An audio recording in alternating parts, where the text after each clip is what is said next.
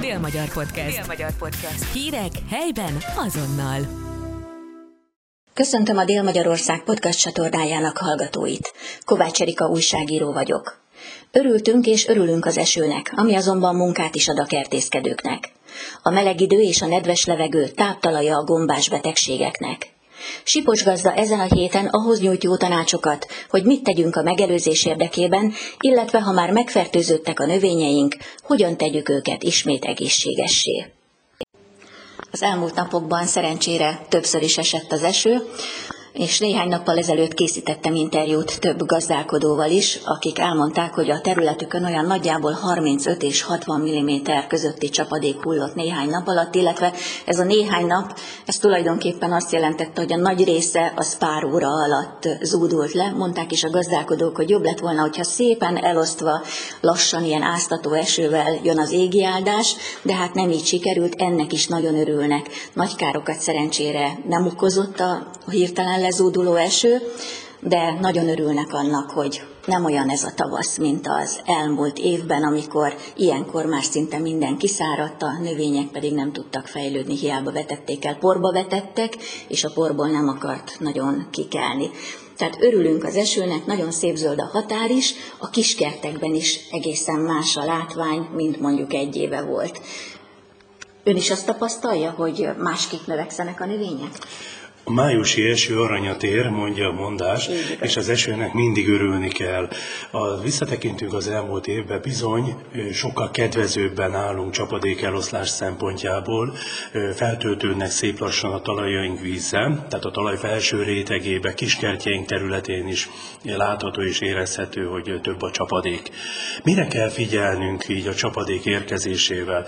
A klímaváltozás folyamatát éljük, és látható, megérkeztek a nyáros nyári zivatarok, amikor azt jelenti, hogy a falu egyik oldalán esik, a falu másik oldalán nem. Hirtelen, eh, pár perc alatt nagy mennyiségű csapadék érkezik, jobb esetben folyékony formába, de bizony fel kell készülnünk, akár a kiskertekben, gyümölcsösben vagy a szántóföldön, hogy jég formájában is megérkezhet, és rengeteg sérülés, minőségi károkat okozhat. A lehulló csapadékot segítenünk kell befogadni a talajba. Ezért arra bátorítom a kedves kertulajdonosokat, hogy lazítsuk a talajt.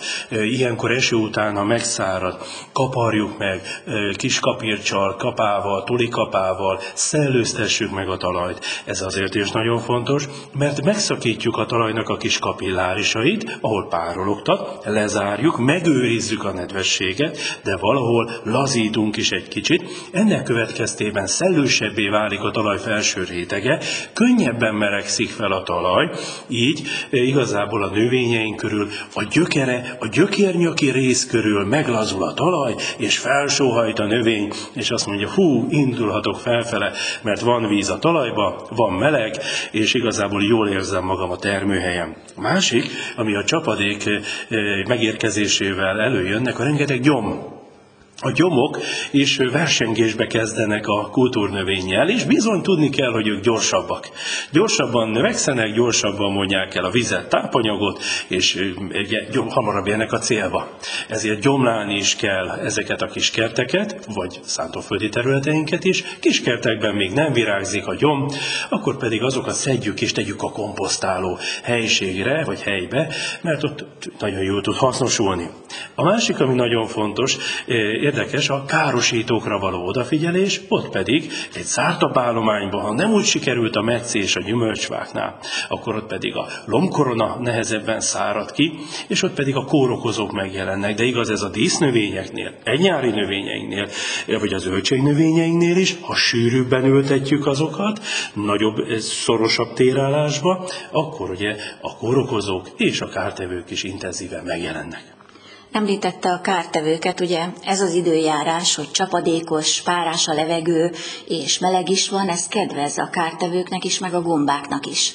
Ott kezdeném, ha már a víz témáról beszélgetünk, mert nekem nagyon fontos a víz, Ennyi eső mellett is arra azt javaslom a kedves hallgatóknak, hogy fogjuk meg a vizet, gyűjtsük a vizet, tározzuk a vizet, ez jelenti hordókba, dézsákba, tegyük, engedjük be a vizet, tartsuk meg, fedjük le szúnyoghálóval, ha már a károsítóknál beszélünk, hiszen fel szeretném hívni a figyelmet, és bízok benne, ez egy komoly téma lesz a jövőre nézve, a szúnyog kérdés, és már a szúnyogok ebbe a melegbe keresik a úgynevezett gyülemhelyeket, ahova petéiket le tudják tenni, és a meg megakadályozzuk, hogy ezekbe belemenjenek, vagy belepetézzenek, már akkor tudunk tenni ellene. Ha esetleg algásodik ez a tározó, akkor pedig tegyünk bele egy kis rezet, mert a réz megakadályozza, hogy bealgásodjon ez a tározó. Igen, úgy, ahogy említette is, ez az időjárás kedvez a kórokozóknak. Kórokozók tekintetében, ha a nagy területekre nézünk, a mindennapi kenyerünknek az alapanyagát jelentő búza is veszélybe van, hiszen ez a dúcos, párás környezet, a fogékony fajták, a növényvédelmi kezelések megcsúszásával a fuzárium, mint kórokozó, komoly gondokat okozhat, ez kedvez számára ez az időjárás, ezért érdemes odafigyelni. De zöldségnél, gyümölcsnél is a különféle mindenféle alternáriás botritiszes, peronoszpórás betegségeknek a megjelenésére nagy az esély, hiszen ezek a kórokozók kedvelik ezt a környezeti feltételt, és a levélfonáki részén megtelepedve már láthatók azok az olajos foltok, már láthatók azok a tünetek. Érdemes odafigyelni, ez az időjárás kedvez a burgonyavész kórokozójának, a paradicsomvész megjelenésének, a hagyma peronoszpórának, ezekre mind-mind érdemes odafigyelni, és ami lényeges, természetes anyagokkal, aminósavakkal, különféle enzimekkel, algakivonatokkal erősítsük a növényt, mert a szívem igazából a természetes termékek irányába megy, de ha már bizony nagyon erős a kártétel, akkor különféle kémiai hatóanyagokhoz is hozzá kell nyúlni, amit a gazdaboltba tudnak megvásárolni. Nagyon fontos, hogy tájékozódjunk, hogy engedély okiratnak megfelelően történjen a kijuttatás. Említette, a kártevőket is. Ez az időjárás, ez a párás időjárás kedvez a kártevőknek, itt kiemelem a levéltető kártételt, ez az időjárás kedvez a levéltetveknek, nagyon sok levéltető van, tehát ezt érdemes nyomon követni, a csigáknak a megjelenésére.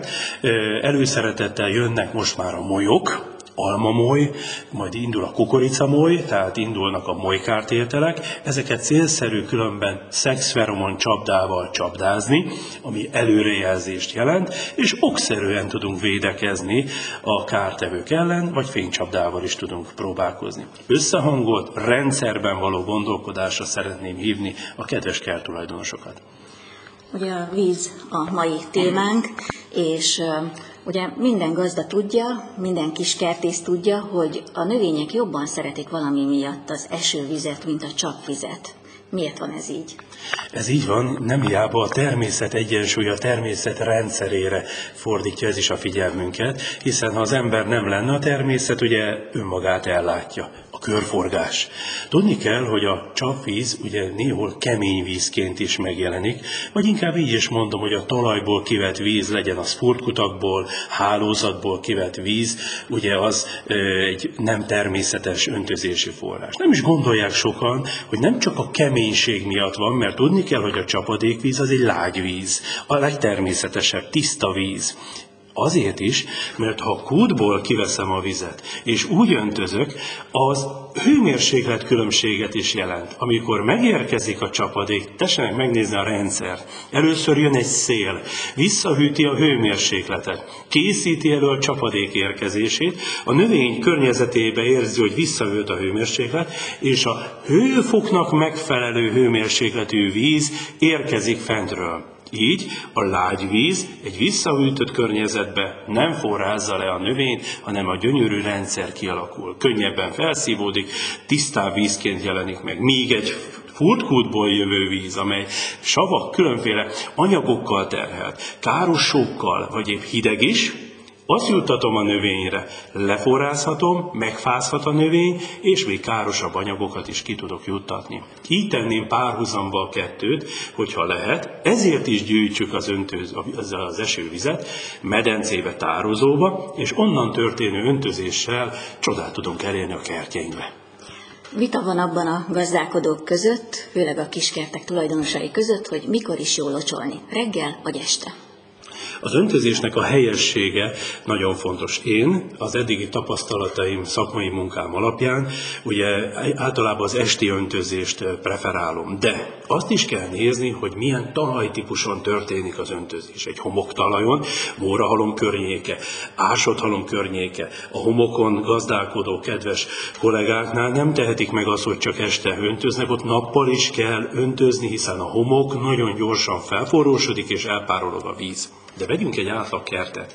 Egy átlagkert esetében az esti órákban történő öntözés azért is értékes, mert visszahűl a hőmérséklet, megfelelő hőmérsékletű vízzel öntözve, szakszerűen, megfelelő mennyiséggel, megfelelő szórófejekkel kijuttatva, van ideje a víznek szépen beszivárogni a talajba, van ideje a növénynek felvenni, visszább is ült a hőmérséklet, fellélegzik a növény, a fotoszintézis akkor intenzív, és a felvett vizet gyönyörűen be tudja építeni a növénybe, és egy turgor állapot alakul ki. Segíti az elemeknek a beépülését, és fejlődik intenzíven a növény. Ha tehetik, inkább az esti órákba öntözzenek, és inkább a reggeli öntözést engedjük el, azért is, mert utána megjön a forróság, hirtelen már 27 fok reggel a hőmérséklet, és megfölhet a növény.